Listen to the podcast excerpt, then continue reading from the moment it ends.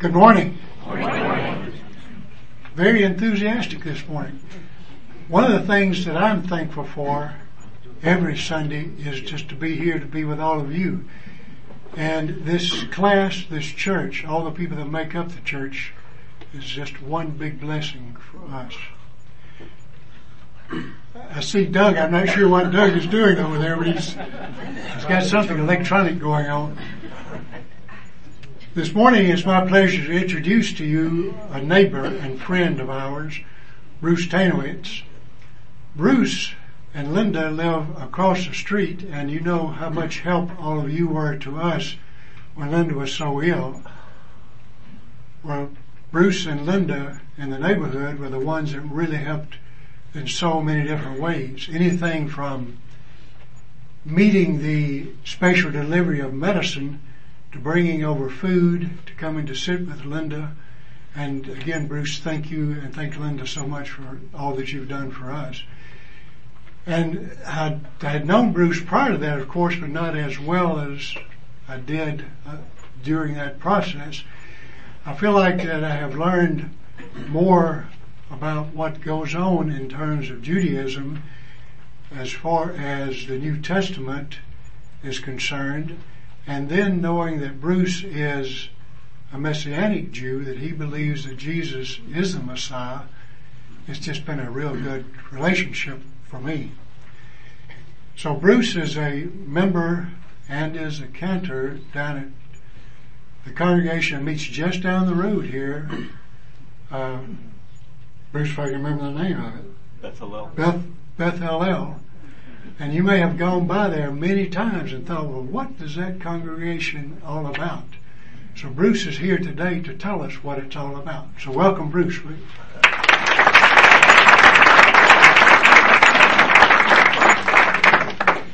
Thank you, Al. I was always like, I don't get up in front of people very often and this is just a joy and a pleasure to be here and I just thank the Lord for this opportunity to share and could everyone hear me okay? Yes. And being from Brooklyn, could everyone understand me? if not, if there's anyone from New York, please raise your hand. Would you please translate in case people don't understand As I, I was raised in New York, uh, and I, what I'd like to do this uh, this morning is just give you a short uh, testimony, how I came to know the Lord, and then tell you a little bit about Congregation Beth Hallel, and then uh, I know usually uh, the best thing is just question and answer because I know there's a lot of questions that come up. So um, if we could just break this, break this time into those three. Uh, I was raised in New York in a uh, conservative family, conservative Jewish family. There are three uh, different branches. There's Reform, which is the least religious, Conservative, which is middle of the road, and then the Orthodox, which are the very religious um, followers in uh, Judaism. I was raised. Uh, my, my grandfather was the one of the founding members of our shul synagogue, and um, I went through the whole synagogue. I was bar mitzvahed when I came to of age at 13, and I went through uh, Hebrew school classes beyond that, and I graduated from Hebrew school class at 15. And uh, to be very honest with you, and I know we have one Jewish uh, person who was raised Jewish.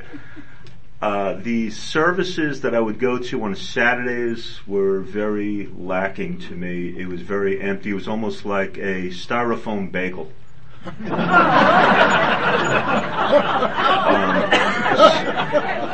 seriously, for the most part, we would sit in in shul and there'd be someone up front davening or praying, and it was always in Hebrew, it was never in English. And it, they would just go on and on in Hebrew, and then they just say, "I turn to page 32, turn to page 58, turn to page 122." People just going like this, but we were never able to follow. And we were raised without a Bible in our house, so I didn't have any perspective on what uh, God's word was. We just learned from the rabbis. The rabbis would tell us, and then that was it. And then when I was of age and I uh, was able to say no to my mother, uh, I stopped going to, uh, to temple and pretty much lived a worldly life. Moved down to Georgia, met my wife, we got married. She was raised in Church of Christ. I was raised Jewish.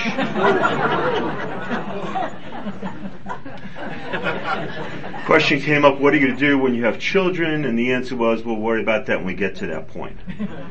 And for the most part, for a number of years, we just lived without God in our life.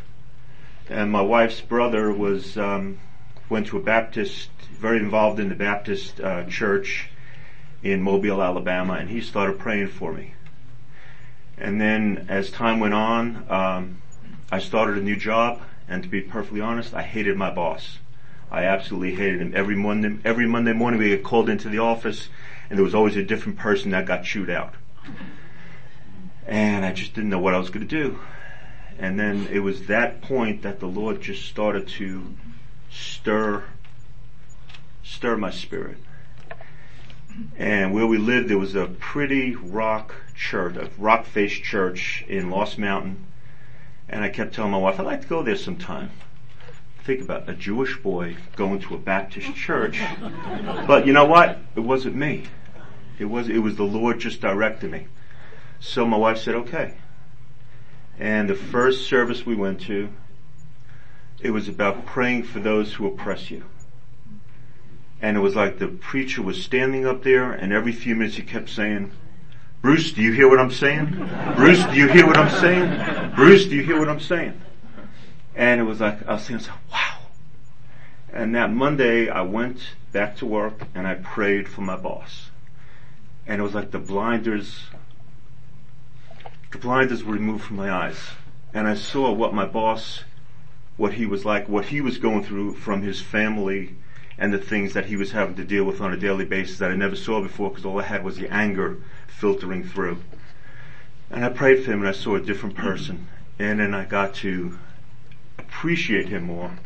And it turned he was just an absolutely phenomenal guy and I learned so much from him.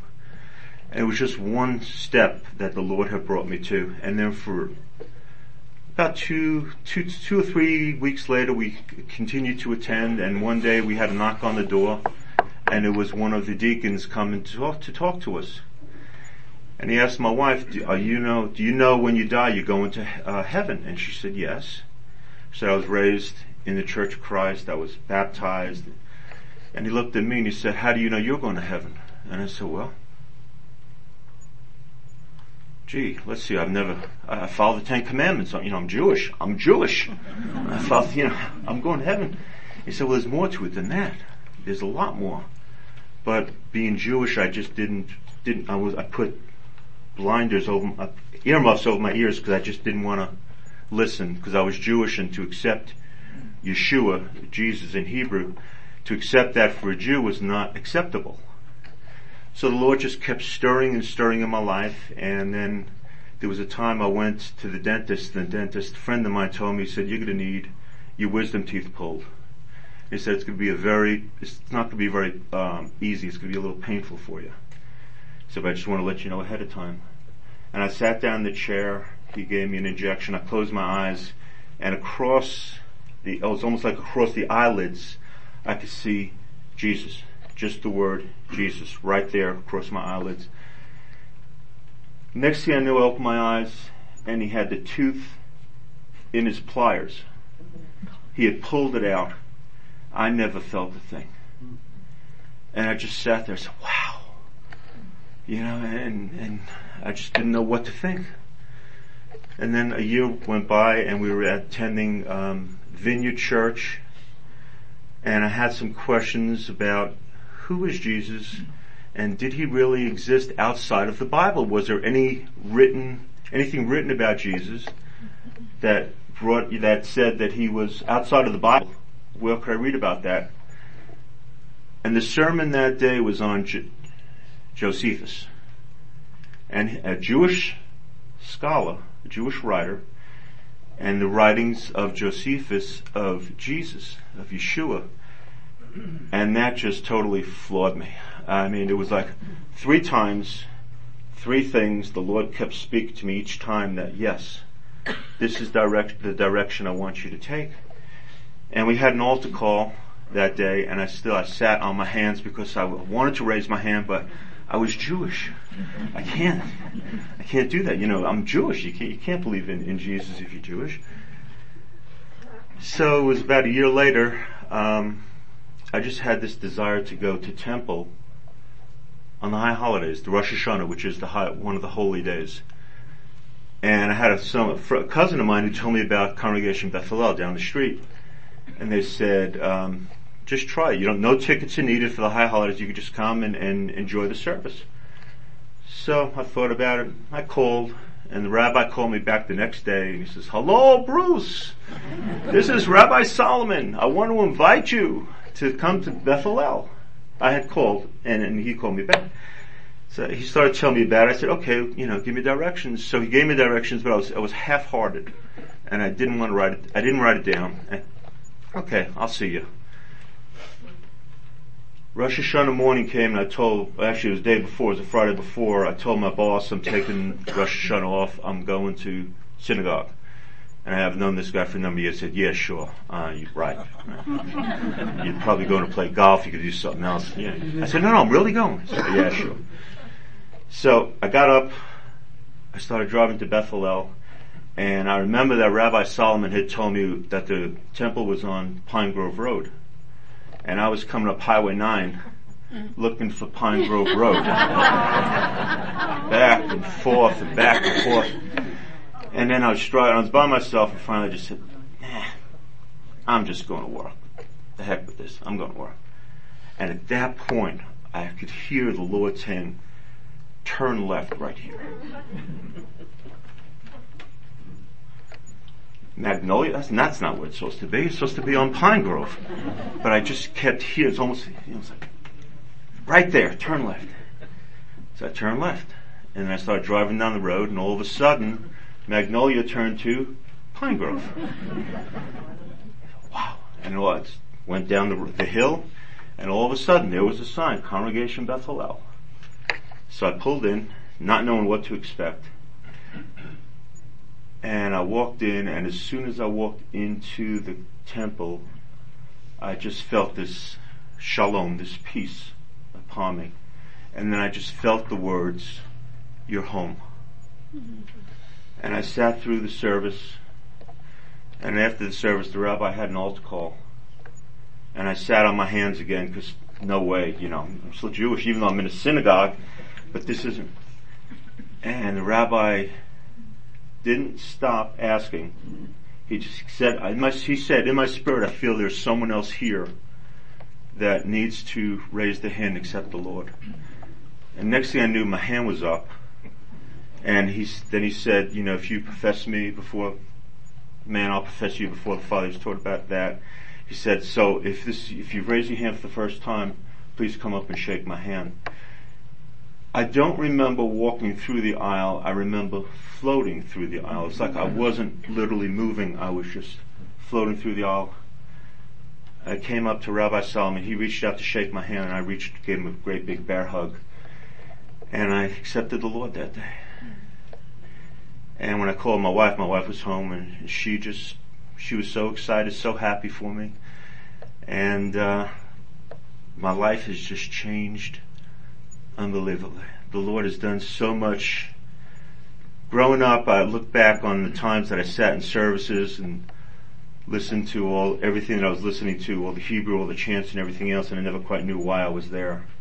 And as, as Al said, I'm one of the cantors at Beth Hallel. Cantor is a chanter. We chant all the, all the blessings before we pull out the Torah, which is the five books of Moses and uh, we lead the uh, the services and chants. And these chants that are thousands of years old, and as I like to tell people, Yeshua probably chanted in the great temple 2,500 years ago, because a lot of these. One of the chants is the song that Moses and the children of Israel sang to the Lord when they crossed the Red Sea after the the sea came back on the Egyptians. They sang a chant of thanksgiving and praise to the Lord, and that's one of the chants we sing every Saturday. So it's just, and one of the other things I was, I was telling Al, getting up in front of people, it, you know, they say public speaking is the hardest thing in the world to do. You know, some people prefer death over public speaking. and from a, when I have to do this in a business or worldly sense, I'd rather not. I mean, I'd rather, one time I was sitting, had to do a speech, first time I ever did it, and I actually considered faking a heart attack Serious. I was the third speaker. Two of my bosses were ahead of me, and I was sitting there thinking, if I just grab my chest, they could rush me to the hospital, and I don't have to do this. Yeah, when I stand before the congregation, stand before you and, and speaking about the Lord and what the Lord does, it's, there's no fear, it's joy. It's joy for me to do that. To say what the Lord has done in my life. Yeah, and becoming a believer, uh, you know, the, the curtain has been, the curtain has been torn in two. And we can come, I can come before the Lord and I can bring my prayers and petitions to Him. And I know that Yeshua is the promised Messiah. He died for me on the cross and it's by His blood that I'm forgiven of my sins. But as Messianic Jews, we also follow the traditions of Judaism. We worship on Friday night when the Sabbath starts and Saturdays. We follow all the Jewish holidays that are prescribed in the Bible. The uh, Rosh Hashanah and Yom Kippur, the, the uh, head of the year and the Day of Atonement. We don't atone for our sins because we know our sins have been forgiven. Yet we still fast. It's a day of affliction for us. So we still fast. Sukkot, the uh, the uh, holiday of the tabernacles, and we build tabernacles. I've yet, I've honestly, I've not built a tabernacle yet. I'm gonna, hopefully this coming year I will be able to do that. But also Passover, and Passover takes on a different meaning for us because growing up it was, for the most part, just the time to eat chicken soup and brisket, and matzah, and y'all, how many people like matzah? Uh, yeah, right. we grew up on it.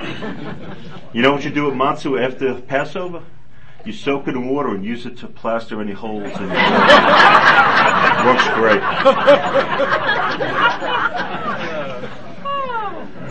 but we celebrate Passover, especially Passover, especially Passover, because it takes on a different meaning for us. The matzah, if you ever look at a piece of matzah, it's got little holes in it, and that's to remind us that it was pierced, that it's pierced, and our Messiah was pierced for us.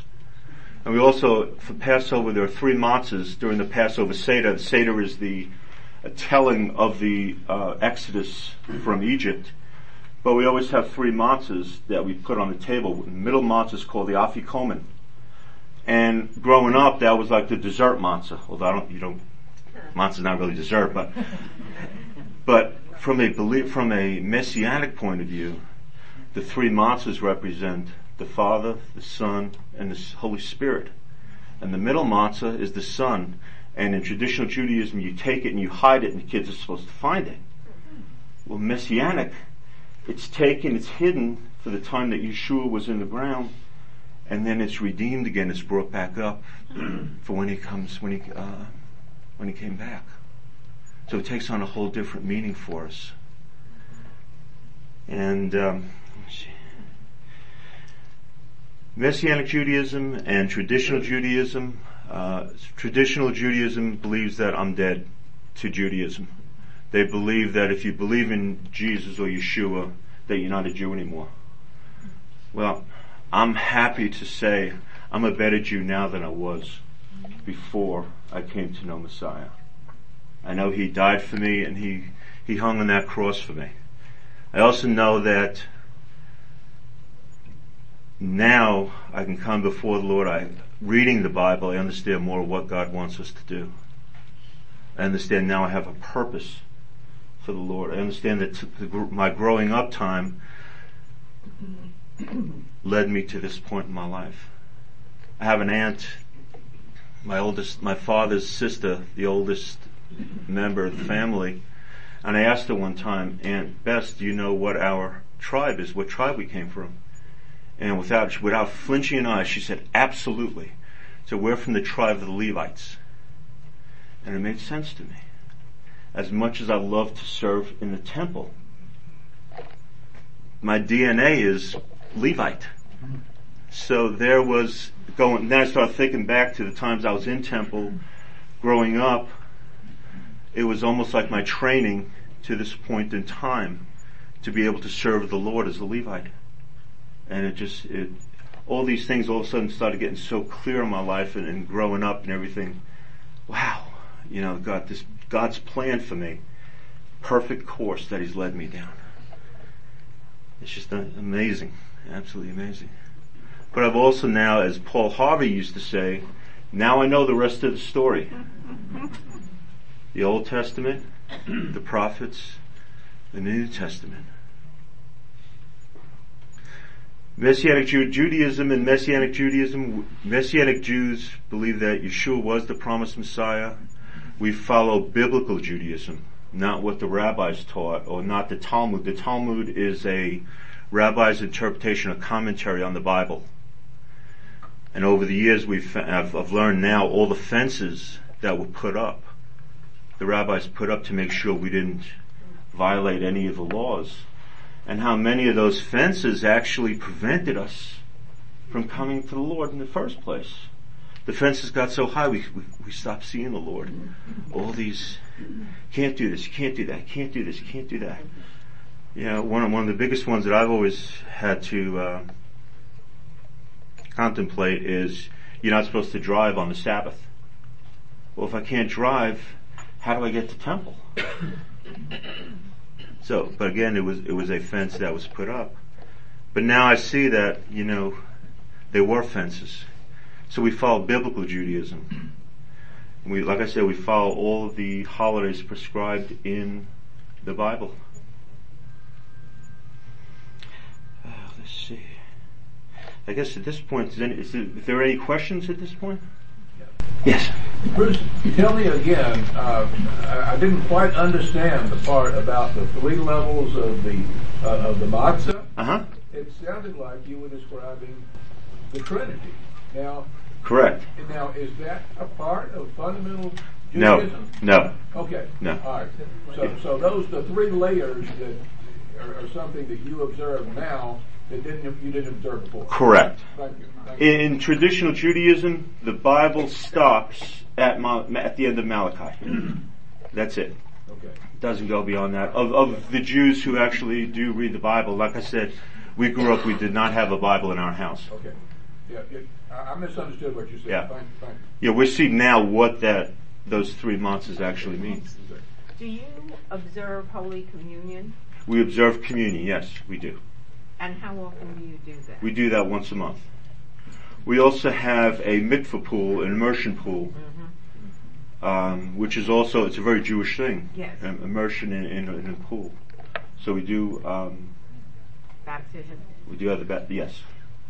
We also st- we also celebrate bar mitzvahs and bat mitzvahs because that's son of the commandment or daughter of the commandment. So we still have those as well.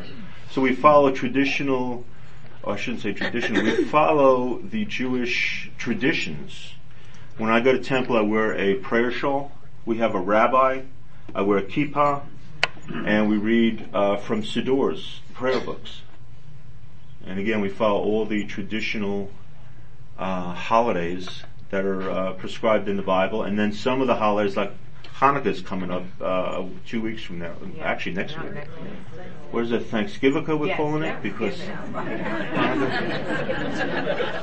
so we're gonna have instead of mashed potatoes, we're gonna have potato latkes and turkey. yes.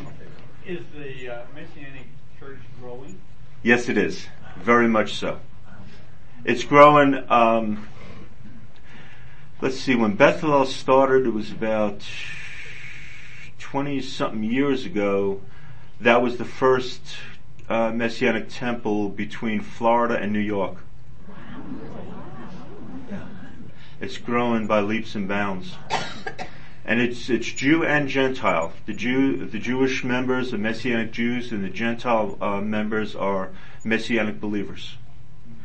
And for my wife and I, it's just a perfect fit because we're still we're still um, worshiping the Lord, and we believe that Yeshua again is our promised Messiah. How many members do you have? Someone asked me that earlier. Somewhere in the neighborhood of three, three fifty, if I'm not mistaken. And we've been growing as well. Recently, I guess it was about two weeks ago, uh, President Bush, 43, spoke at a messianic conference in Texas. and he received a lot. He got a lot of heat for it from the traditional Jewish community. Uh, but he spoke at a messianic conference.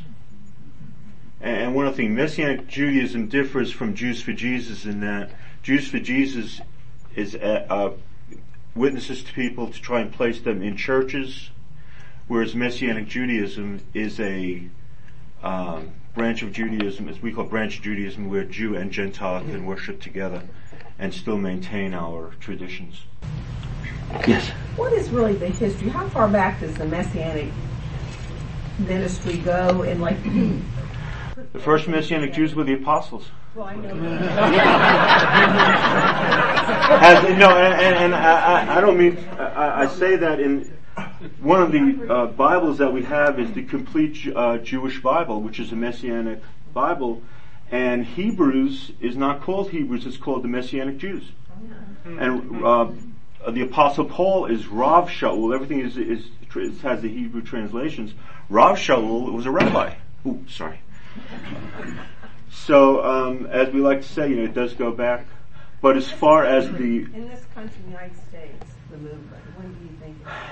I mean, like who makes? I don't say makes the rules, but establishes that. There are a number of um, alliances. Okay. Messianic Jewish Alliance of America, the International Jewish Messianic Alliance. Um, how far back goes? I think goes really when it first was like the 60s when it first started. But then it wasn't, uh, you know, back then it wasn't as widely known and accepted as it is now. Yes?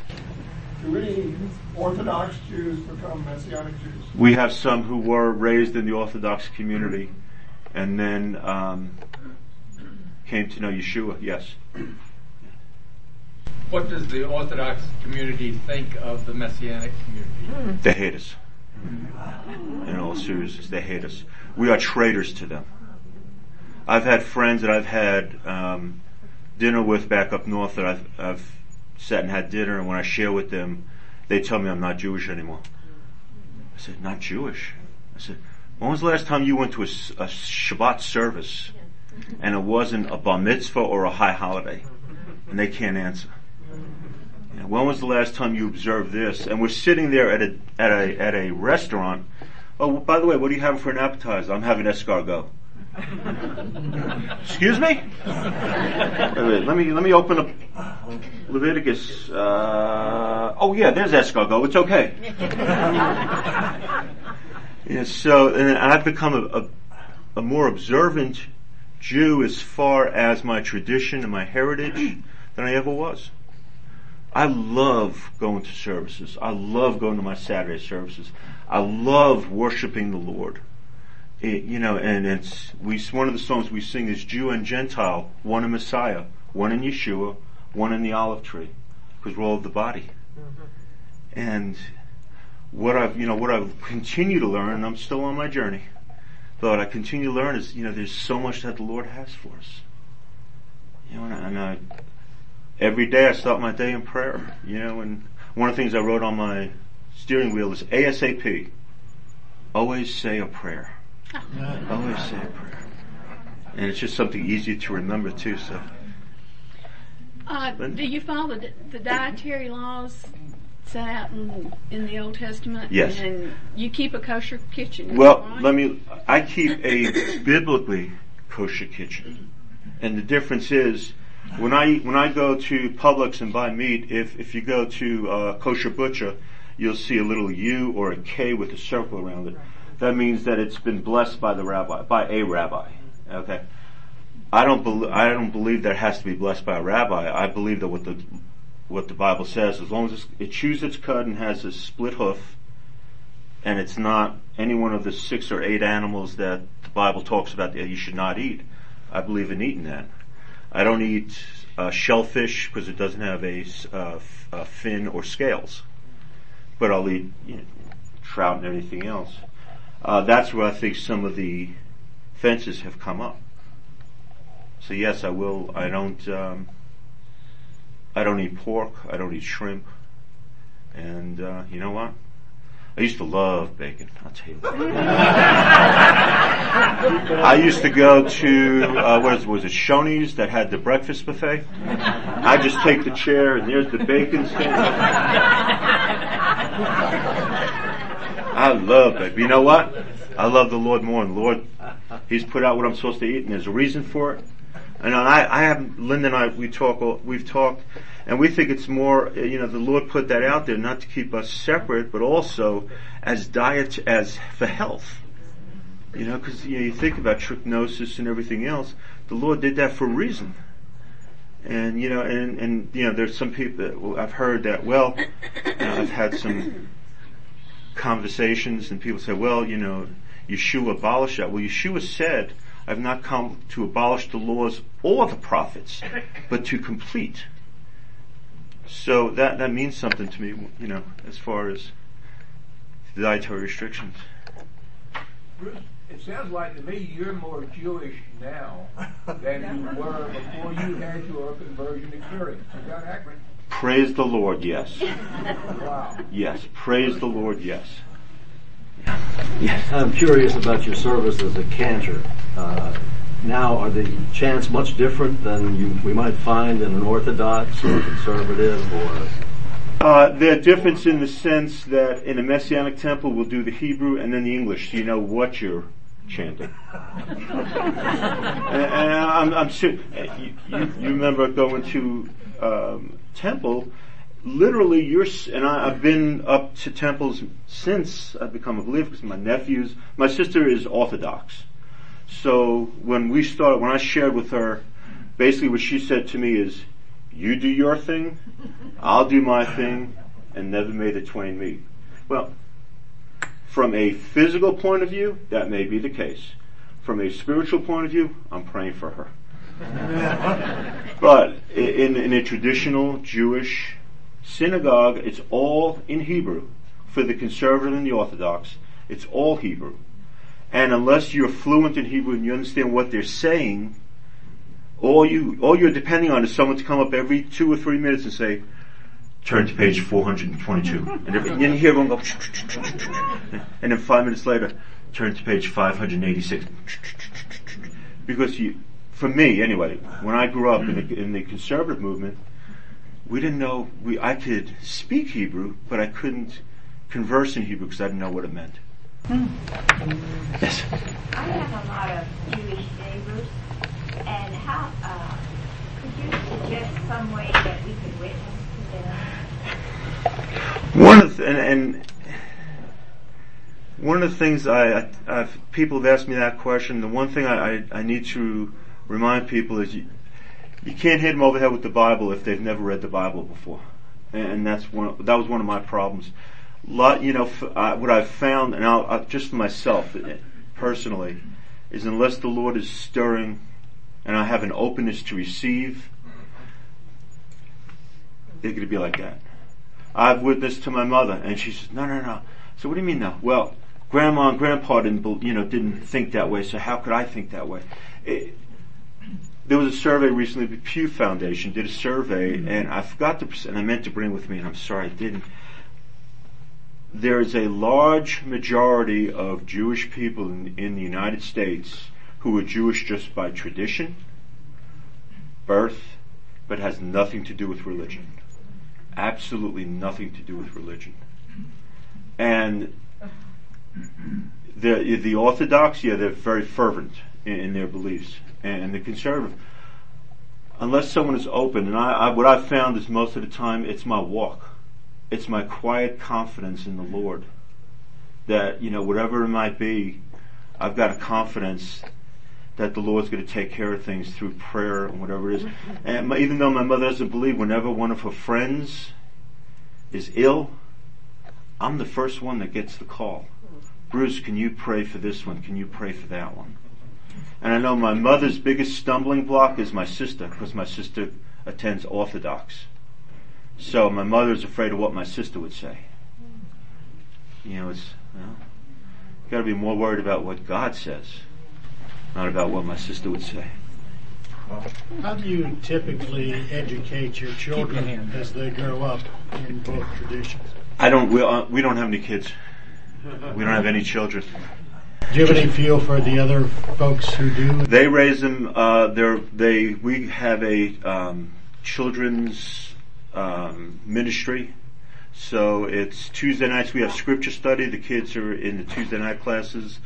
During our Shabbat services, there are kids congregation where there's the teaching, and then we have our bar mitzvah. We have a two-year bar, bar bat mitzvah class, not just for the people, not just for the families who are raised Jewish, but also the families who are Gentile. They get to they have the same bar mitzvah class. They're the, the uh, sons or daughters of commandment. So they are raised, you know, in a messianic. We have a whole uh, education department to raise children in, in a messianic belief. Yes. How did people like your rabbi begin this messianic movement away from, or as different from the Orthodox? My rabbi, uh, Rabbi Solomon, Rabbi Emeritus, and he retired about four years ago. He was in the corporate world. And like he used to say, one of his favorite expressions, I was in the corporate world, I was shucking and jiving and just doing my thing. And, uh, he just, the Lord just called him. The Lord just called him to drop what he was doing. Wanted to, he was, uh, in a church on the south side of town, um, and then there was a couple of people that said, Robert, you need to start an outreach for Jewish believers. And, you know, so they can maintain their traditions and heritage. And that's how we started. Wow. And it wasn't easy. I mean, it was a, a huge, huge step of faith. He was working for, um, before it was AT&T General Electric, I believe it was. And he had a wonderful job there. And he and his wife, they just stepped out in faith. They started in a butcher shop, or a storefront, I'm sorry. They started a store. Temple where I grew up started in a butcher shop, a kosher butcher. Um, Oh, yeah. but that, but that's where, that's how they started. And when they first, when they first opened the doors, it was like, not many people were showing up. And he was wondering, he said, Daddy, you know, if we made a mistake, and she said, the Lord will bring them. The Lord called you, trust in the Lord, and it grew to where it is today, where his son now is now the, uh, the rabbi, the senior rabbi at our temple. Yes. A couple of questions. Are you saying Temple Hillel or Beth Hallel. Beth Beth Hallel. El- Hallel. Beth Hallel. H-A-L-L-E-L. H-A-L-L-E-L. In Hebrew, it's Hallel. house of praise. Okay. That's the Hebrew, tran- the, he- the Alright. English translation is house of praise. Uh, my other question is, do you, and is it encouraged that you do personal prayer, not prayer by rote? We pray to open the service. I'm not talking in the service. I'm talking, you said I pray every day. Oh, okay. Is it the morning prayers, you know, facing the I east see what by you're saying. rote, or do you do, and when you are with your friends from community, do you do personal from the heart prayers? Okay, good question. Um, my morning prayer is just like anything else in the mo- just like my shower and anything else. That's part of my day. Uh, Yes. You know, without it, I, so I start, and you, you'll be familiar. with- I start with the Shema, Uh huh. and then I start with the Lord's prayer. Uh, I I go into the Lord's prayer, and then it's personal prayer for that day. Whether it's prayer for people, prayer for myself, pray for my wife. Uh, so it's whatever. One of the things I pray for is is prayer wisdom from the, the Holy Spirit to lead me in my prayer time. So um, in temple, it's it's Yes. structured Yes. prayer, Yes. but we also open in prayer and, and uh, obviously bless the rabbi and, and, and speakers in prayer as well. Because that's a significant difference. Oh yeah, Is that personal prayer right, as opposed to all prayer by rote? right. even though God said, I don't want you to sing the same things over and over again. Um, We, but you know, we also we also have studies on the prayers, and it's amazing how much that enlightens us into you know into the, the prayer getting and feeling. yes. Yes. yes, that there's more to. Again, that's the the styrofoam bagel. You know, and as I like as I tell people, and I, I meant to say, when I accepted the Lord the day I accepted the Lord, it was a spiritual everything bagel. to me, because there was so much that just it, it was almost like it was my eyes were open. My eyes were open. So I gather you don't do evangelizing. We have evangelizing at the temple. Yeah, we do go out You at do? times to neighborhoods or to like the uh, Jewish Tower. We've gone out there. Uh, it's it's we have gone out and done some. We haven't done a whole lot. We've also uh, there's been some evangelizing through um, some of the uh, like the MJIA, one of the associations, where there was a special about a year ago on the miracle of Israel, and then afterwards there was an opportunity to get a book about it, and then if you wanted to sign up on a web page, and then we received the names of the people who were Jewish who wanted more information, so that it was assigned to a number of people, and we made calls, so we evangelized that way. In the past, we've gone to Rio de Janeiro, and it's been a few years since we've done that to evangelize uh, as well, handing out tracts and such. There are a number Yes. of synagogues around you in Roswell, Correct. East Cobb. Do you feel closer to the Christian, like Methodists and Baptists and Lutherans, than you do Oh yes, synagogue? uh, they're they're closer to us. the again, the traditional synagogues have nothing to do with us. We're dead. The, the, the Jews, the Jewish believers, the Messianic Jews, are dead in the eyes of the traditional How do community. you respond? Because they have an attitude, even in the larger community, when your church comes up, their attitude is that. Their attitude toward us is we're just a church. We're not a synagogue, and we're not Jews. We're we're Gentiles, and we're a church. We're we're as was it a, a wolf in sheep's clothing is what their their uh, generalized picture of us are. That we're not Jewish. Are there Messianic synagogues in Israel? Yes, quite a few of them. How are they received? with um, what's the word should I use? They're not received well, and I'm using that. They're not liked there at all. They're persecuted. Um, it was a few years ago. There was a messianic during Purim, the the feast of Esther. Tradition to hand out gifts and, baskets of food and such to to other people. And there was a uh, rabbi's son. There was a rabbi who received the basket and the basket was booby trapped. And the son opened the basket and it blew up in his face. And it, it turned out to be a miraculous healing. He, he lost I think his sight and something else, and God healed him.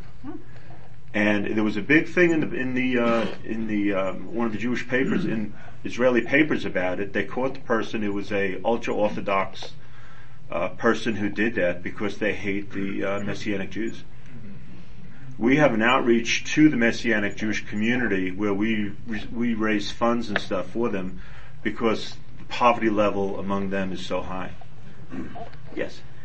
Uh, Bruce, we're able, or we're blessed to be able to study the Old Testament and the New Testament and make the connection between the prophets and Jesus.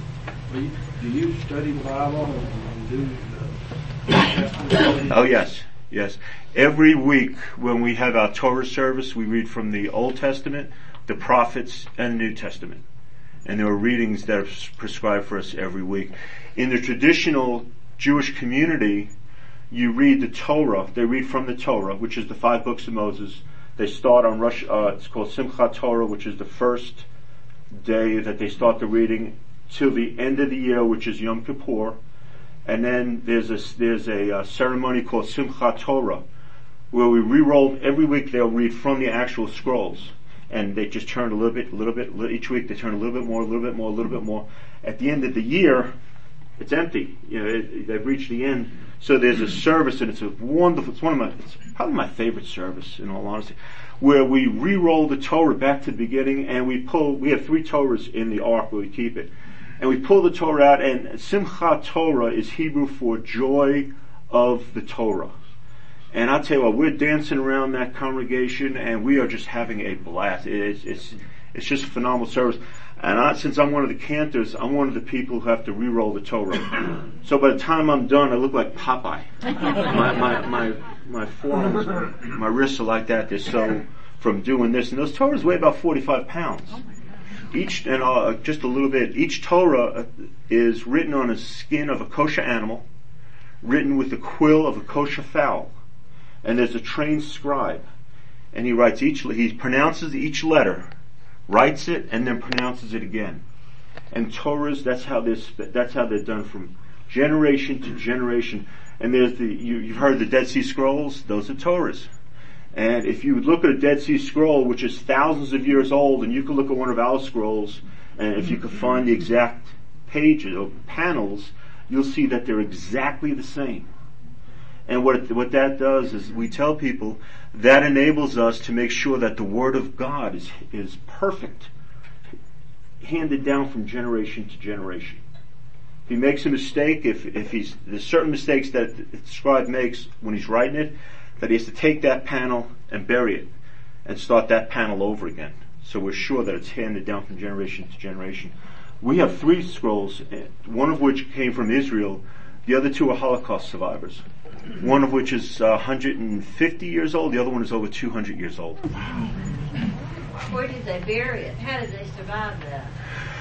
The scroll, a lot of scrolls, and then uh, when I was reading about this, they were just um, either when the Germans came in, they would take it and put them in a room, and then sometimes they would get smuggled out, out of the countries where the Germans were. But there were a lot of Holocaust surviving scrolls that were found in um, forgot where it was. It was a room or something that they found just a number of scrolls. And um, each scroll is written, the scribe has a little code that he puts in there so we could tell where it was written and when it was written. So I, I was responsible for having one of the scrolls repaired because the panels were coming apart from just age and from what, the, what they went through. So I sent it up to a rabbi which was a story in itself because it was a Orthodox rabbi who didn't know he was repairing a scroll for a Messianic congregation. Now, what we had to do is we had to send it through a third person who was also a Orthodox. To answer your question, someone asked about uh, Orthodox and non-Orthodox. We sent it up to an Orthodox rabbi who was sympathetic to the Messianic movement. And he gave it to his friend who was a scribe who was able to repair it the friend gave it back to him and he sent it back to us.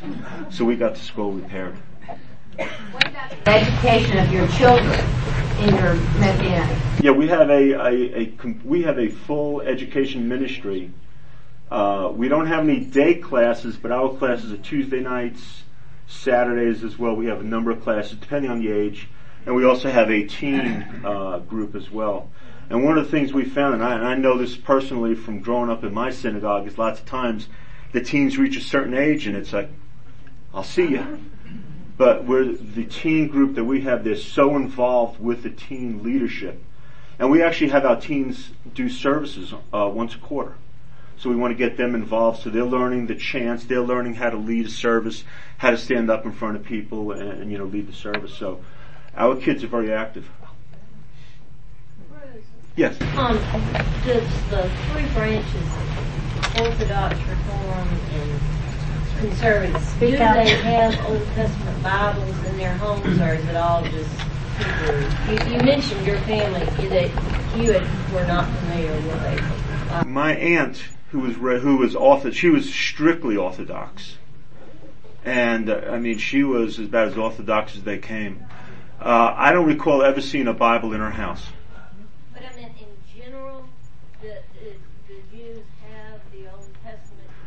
They would have the Talmud, which is the interpretation. Yep. Uh, but I don't. I mean, They I, have the commentary, but they don't have the source. They don't have the books of the Old Testament. as as far I can only speak from what I would know. That as far as I know now. And, and I have one other question. Um, in, I'll just say in Israel, but in general, is the hatred for only Messianic Jews, but not secular, non-religious. That's correct. They're, they're going to pay us. They're fine. They're fine. Because we're considered traitors. Right. We're traitors. This, and. But they're tolerant of people um, that aren't born Jewish. They're they're tolerant of. Oh yeah, yeah. They're, I mean, they're tolerant. Absolutely. But as far as Messianic Jews, no, they don't. We're, we're traitors to them. And it's interesting because to them, if it's a Jew who doesn't believe in God, they're okay with that. I'm a Jew that does believe in God, and I'm, I'm a Jew who believes in God's word. And, and you know, we we have scriptures that we can go to Ezekiel and Isaiah, who talks about the coming of the Messiah. I mean, it's right there. You know, all I have to do is read it. The problem is they don't. And, and that goes back to witnessing at times. If we try to talk about, you know, this is what Isaiah says, this is what Ezekiel says, unless they have a point of reference of reading it, it it's, it's Greek. Your wife was Church of Christ? Yes. Did you have any trouble with their theology? No, because she left the church pretty much. She had the same experience I did. She left the church when she was she was living in Texas when she moved to Georgia. It might have even been before that that she left. Well, so she had they- no. There was they- no. They box you in and out, whether you believe or not. Yeah. In their church. Yeah. Now I was going to ask, uh, how do you incorporate Easter and Christmas? We don't. We don't observe Easter. We observe the resurrection, and we don't observe uh, Christmas. Bruce, um, here's a tough one. Eternity and uh, reaching heaven. How how do we address that? Speak up, John. What's your question? For What eternity. the Orthodox, the Reform, and the conservative Jews believe about getting to heaven. They believe they're going to paradise. Period. And by birth or By by virtue of the fact that they're Jewish.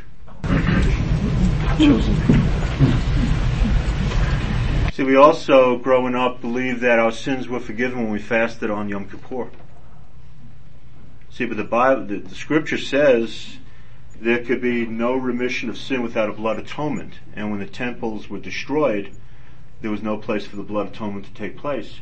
So we have the Day of Atonement, which in tradition becomes a, a time of cleansing of your sins. There's also a service called the tashlich, where Jews will go to a body of water and throw bread in the water. It's casting your sins upon the water. Now, when I used to go growing up, I'd just bring in a whole um, bread truck and just let them dump the whole thing in. Done with it. Why don't you celebrate Easter? I mean, that is that We is celebrate the of resurrection. atonement. We celebrate the resurrection. The But not- resurrection is after the atonement time. But we, it, it's not, not scriptural for us. It's not in the scriptures as far as Easter. It's, quote unquote Easter. So we celebrate these, the resurrection. We used to have a resurrection service, which is three days after Passover. So we'll celebrate it then. How did I do? Time, uh, and time wise? Okay? Okay.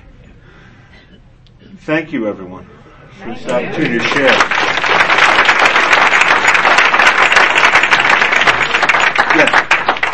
This may be a little diversion from what we've just been going through. Uh-huh. But you're from New York, I'm from New York, and you and I both know that the bagels sold down here are not. It's the water. It's the water.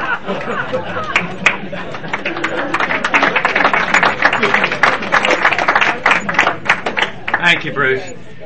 Uh, our Covenant group that I'm in, we had Bruce come over probably a year ago, right? We were studying different religions, and and the way the questions were here, I mean, we could have kept him for days because we kept going on and on. Very interesting. Thank you very much. Appreciate it. And by the way, you're trying to fake a heart attack or public speaking. I tried them both, but I'm going to choose this one. It may not be good, but uh, I don't have a thought for the day, but I subscribe to a daily devotional thing, and this came in th- this week, and I thought it was very interesting, so I want to share this with you for a moment. S- Another Black Friday. God, God, what is America's favorite holiday? Many of you will immediately think of Easter, while others will think of Christmas. Still others might select New Year's Eve, but none of these even come even close. Thanksgiving, a favorite but it's not a number one. If you define favorite as the day people show the most passion and excitement, many Americans' favorite holiday is Black Friday, the day after Thanksgiving. Black Friday gets its name because so much merchandise is sold on that day that retailers literally see their profit and loss statements move from being in the red to being solidly in the black. If you want to understand the passion this holiday inspires, watch what happens when stores open their doors at 5 a.m. Watch how grown men shove old ladies aside so they can be the first to grab that season's hottest new video game. Notice the effort people exert so that they can buy a toaster for $4. What's your favorite holiday? Christmas, Easter, Thanksgiving? Those make sense, but Black Friday, give it a break. Y'all have a nice holiday.